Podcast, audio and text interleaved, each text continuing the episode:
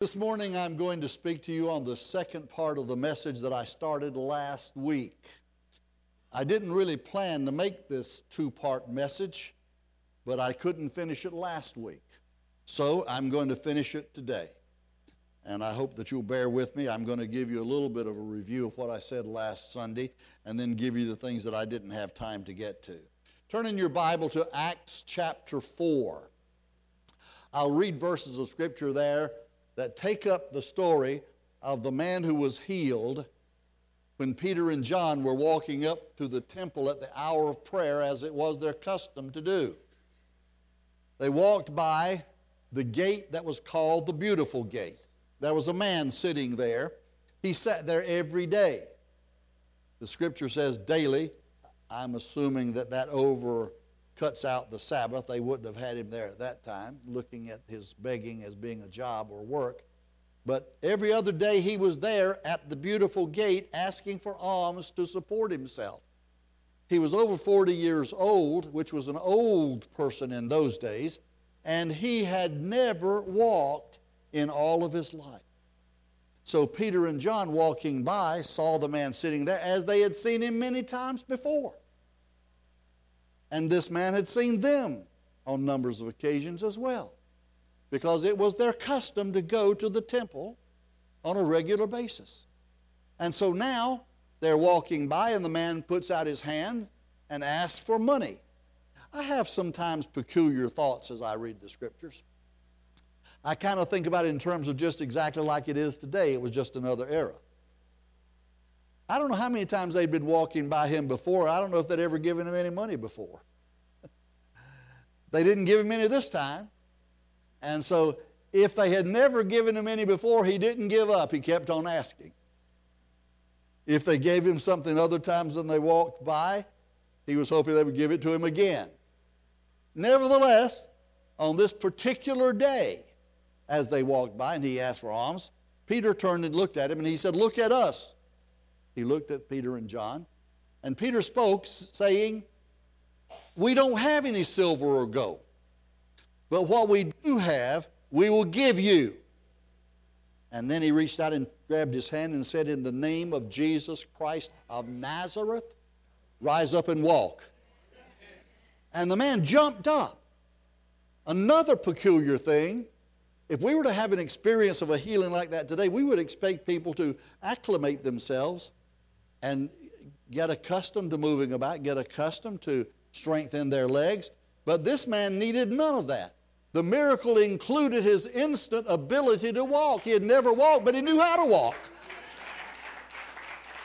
And not only did he walk, the Bible says he ran and he jumped and he leaped and he praised God at every step and every jump and every leap. He was praising God because he had been healed. Now, his livelihood was gone. He wouldn't be able to beg anymore. Nobody's going to walk by and give money to a man like that. So his livelihood was gone. His whole life was going to change. People walked by pitying him before that wasn't going to happen anymore. He couldn't draw on the sympathy of people because of his inabilities, because of being crippled.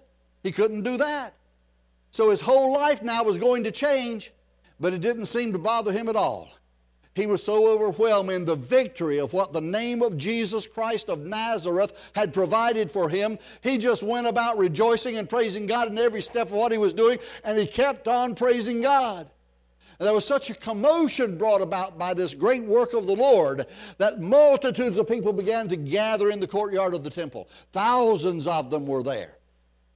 After, it was, after they had gathered and they were wondering what had happened, Peter began to declare the message to them, and he told them that what had happened was the Christ that they had crucified that God had raised again from the dead, had touched this man and made him whole, healed him, and given him a healing victory. And the people absorbed it and believed it. Why wouldn't they believe it? They saw with their own eyes what God had done. They saw the man healed, standing there with Peter and John. There was no way they could question a miracle had happened because they knew that this was the man they had seen on a regular basis, daily, at the temple begging for help. And now he was totally different. He was walking, running, jumping, leaping all over the place. He was the leader that day of a Pentecostal service, the instigator of a shouting time. and so everybody turned and looked at him, and they were all amazed. And when Peter preached the message of the gospel to them, the Bible says 5,000 men were saved. There were only 3,000 saved on the day of Pentecost, remember? Now, at this miracle, there were 5,000 more saved. It was a great, great time of mighty and powerful victory. And everybody, everybody in Jerusalem were just loving it and rejoicing about it and happy and overwhelmed with the thrill of it all, weren't they? No. No, the people that didn't like it were the religious leaders. The high church people. They didn't like it. Those that had the right to say who could shout and who couldn't, they didn't like it. Those that had the right to say you can be healed on the Sabbath or not, they said, no, you can't. They didn't like it. And so, what was their first step to do something about it? They decided they'd get the preachers. So they went after Peter and John. And they took them and put them in jail, and this is what happened. And as they were speaking, Peter and John were speaking to the people, the priests and the captain of the temple and the Sadducees came upon them greatly annoyed because they were teaching the people and proclaiming in Jesus the resurrection from the dead. And they arrested them and put them in custody until the next day, where it was already evening. They didn't want to take any chances on leaving them out overnight, so they arrested them and put them in jail until the next day when the Sanhedrin could conveniently try them and find out what was going on. So on the next day, their rulers and elders and scribes gathered together in Jerusalem with Annas the high priest and Caiaphas and John and Alexander and all who were of the high priestly family. And when they had set them in the midst, when they had set Peter and John in front of them, they inquired, By what power or by what name did you do this? Now, that's the wrong question to ask if you're trying to settle things. That's the wrong question to ask if you want to calm things down. That's the wrong question to ask when you take somebody who, who, who, who has just been used of God in a mighty expression of God's power and glory and victory, and you say, How did you do this? By what name or by what power did you do this? And Peter, no longer the Peter of denial in the courtyard of Pilate, no longer the one who was running at the rest of Jesus in the garden. Now, Peter, having met the risen Christ, having a personal experience with Him, having been in the glory on the day of Pentecost and filled with the Holy Spirit. Now, filled with the Holy Spirit, Peter starts to answer them. And when they had asked him that question, by what power or by what name did you do this? Then Peter, and here's what made the difference. This is what made the difference for Simon Peter. This is what the scripture says. Then Peter, filled with the Holy Spirit, filled with the Holy Spirit, said to them, I won't read all that he said, but he said, You rulers and elders, if you've called us in question for what we've done, be it known unto you that by the name of Jesus Christ of Nazareth, whom you crucified and whom God raised from the dead, even by this man does this, even by this name does this, does this man stand here before you whole today. He gave them the message, declared it to them. And this is the occasion, uh, this is the message in which he said, and he concluded his message by saying, And neither is there salvation in any other, for there is no other name under heaven given among men whereby we must be saved. He declared the name of Jesus in full victory, in full power. And the people who were hearing him, the rulers who were hearing him, were disturbed by it. But this is, I like what the King James says in the next verse, verse 13. I, I, read in the English Standard regularly, but this is what the King James says. Now, when they perceived that they were unlearned and ignorant men, they, they considered them unlearned and ignorant. Not that they were unlearned, they were just not formally trained. Not that they were ignorant about the things that they needed to have knowledge of. As I've said before, everybody's ignorant about some things, but they were not ignorant about Jesus. They, had, they knew what they needed to know. But these people who were questioning them didn't know. And so the people who questioned him decided they are unlearned and ignorant and we can take advantage of them. But they did say this they took knowledge of them that they had been with Jesus. There was something about them that was different, something about them that made them noticeable, and the Sanhedrin, the ruling body, took knowledge of them that they had been with Jesus. Not only did they proclaim the name of Jesus of Nazareth, they showed forth the glory of his presence. They showed the name gloriously in their lives. He, they took knowledge of them that they had been with Jesus. And then they decided we're going to stop them from preaching. Now, we cannot deny that a miracle has taken place. You need to remember this now. I'm going to come back to this.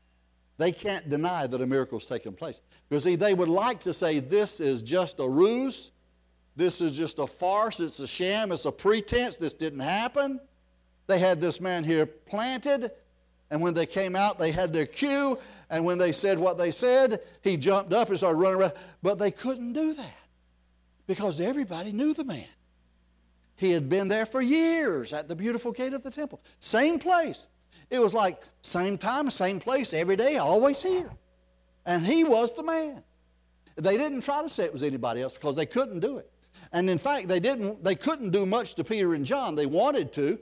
They wanted to destroy them, but they couldn't because they were afraid if they did, the mob of people would overwhelm them and overcome them because they saw what had happened. They believed what had happened.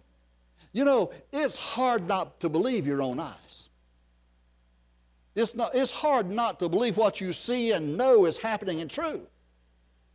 You can say God doesn't save people today. I, I, mean, I mean, it would be nice if He did, but God doesn't do things like that. But when you see somebody who's really had a changed life, their life is different. Their life is changed. God's made a difference in their life. There, you can't come and say God doesn't do that today because you're looking at somebody that it's happened to. And if you ask them, they'll tell you. So they couldn't deny it. They wanted to, but they couldn't deny it. So here's what they did they made their decision. They said, We're going to tell them that they will be incurring our wrath if they keep on teaching and preaching in this name. And we're going to come against them with all the force that we have to stop them if they think they can go out and teach and preach in this name of Jesus. So we're going to tell them to stop it and don't do it anymore. And because we're nice guys, we're going to just let you go. If you'll promise to stop, we're going to let you go. Now, they didn't have a choice about letting them go because they were afraid if they did anything to punish them, the whole mob would have come on them and would have jumped on them and started stoning them. They didn't have any choice about it, so they took credit for what they had to do anyway. We're going to let you go. But, but, we want to be sure that you don't keep on doing what you've been doing. And so we're going to say to you that we say, do not speak anymore. But verse 17, but in order that it may spread no further among the people, let us warn them to speak no more to anyone in this name. So they made their agreement. So they called them and charged them not to speak or teach at all in the name of Jesus. Now, if you'll stop preaching and teaching in the name of Jesus, we'll let you go and things will be all right. But Peter answered them. And Peter said, Now, whether it's right in your sight to listen to you more than to God, you'll have to judge that. But one thing we know is we have to speak the things that we have both seen and heard. We have to tell the truth that we know is the truth. Now, you know, it's, it's, a, it's a great, great thing when you know something. Not when you think you know something. Because everybody who knows you knows that you think you know something you don't know.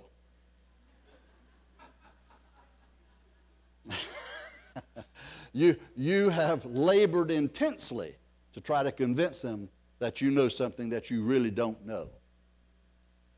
So it's also a good thing when you know that you know something. It's also a good thing when you know that you don't know something. I'd say one's as good as the other. But now, the part that I want to tell you about is here's the great thing. Here's the wonderful thing. When you really know who He is, when you really know what He can do because you've experienced it, when you've really personally met Jesus and you know Him, you know Him, you know Him, you know Him, and no matter what the world says to you, you can't know Jesus today. You know that's not true because you already know Him.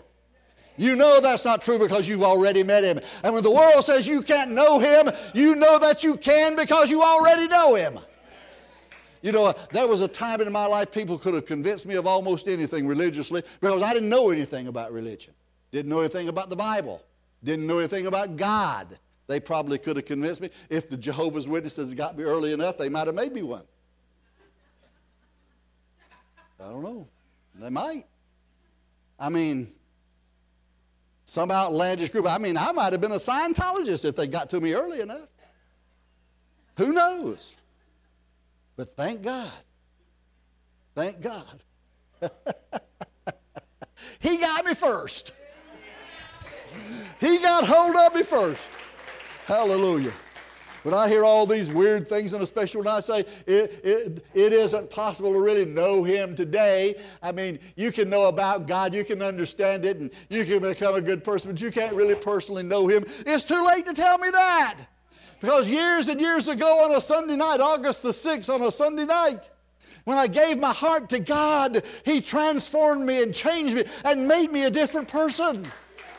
And when I got up and walked away, and I left all the tears, all the tears in my body, I left them on that chair. And I don't know how many handkerchiefs I went through. Of those churches in that day couldn't afford to provide Kleenex. I don't know how many handkerchiefs I went through. I know people handed me their handkerchiefs because I was bawling and squalling and crying, and this went on and on and on. And they'd hand me a handkerchief. I, I just thought about it. Well, I hate to think about those people who had to take those things back. Whew. Whew. But anyway, I didn't think about it then because I didn't care.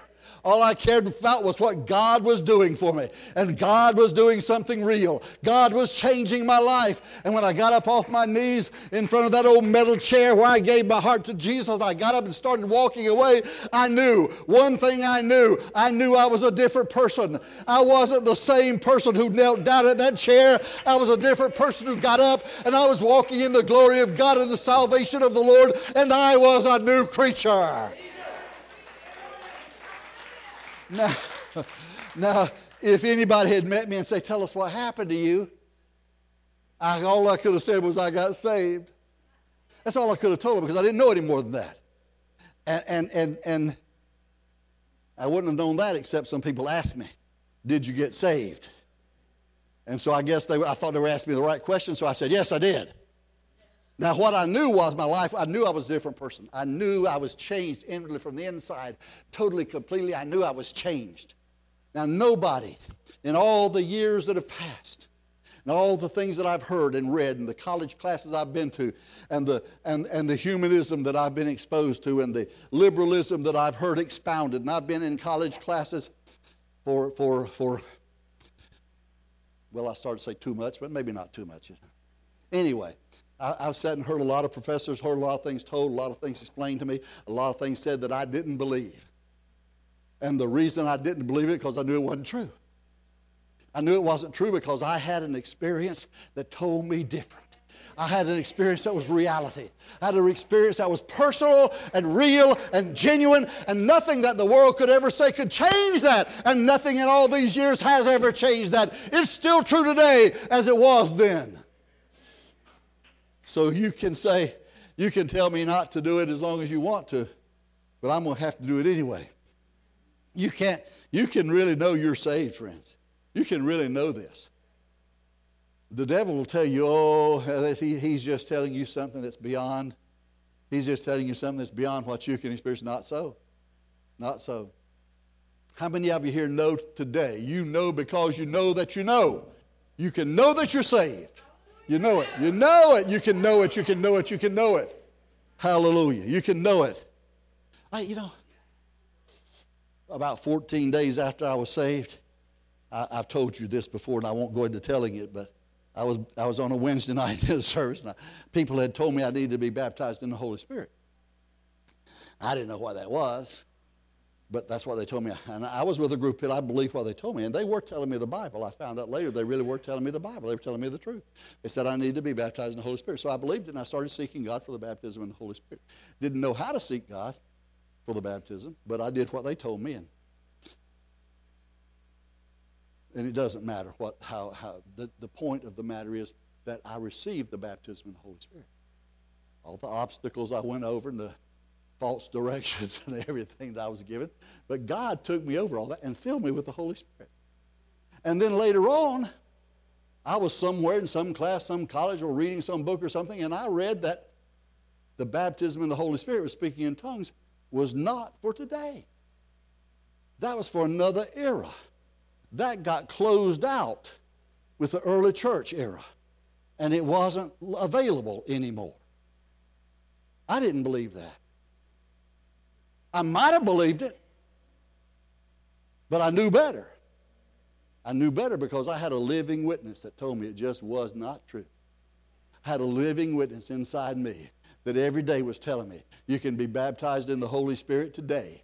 You can be filled with the Holy Spirit today. You can walk in the glory and the presence and power of the Holy Spirit today because the experience is just as real today as it was on the day of Pentecost, as it was when Paul spoke to the Ephesian brethren and they were filled with the Holy Spirit, as it was when Peter in the 10th chapter of Acts went into the household of Cornelius and they were all filled with the Holy Spirit. It's just as real today as it was when the Apostle Paul was baptized in the Holy Spirit, who later on said, I thank my God I speak with tongues more than all of you because he knew it was real. He had the experience. And my friend, when you've had it happen to you, when you know it's happened to you, it doesn't matter what the world tells you. It doesn't matter what the theologians tell you. It doesn't tell you, matter what the books written about it tell you. It doesn't matter what the college tell you. It doesn't matter what the university professors tell you. One thing you know is if you've been filled with the Holy Spirit, you know it's real. You're filled with the Spirit of God, and it does not change. Hallelujah.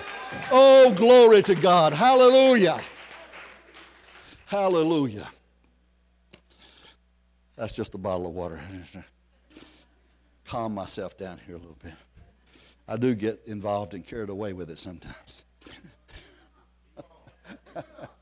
you know, you know, I've heard, I've, I've heard this. I, I, although this is changing quite a bit in most churches today, but but I remember when they said, "Oh, healing was for another day."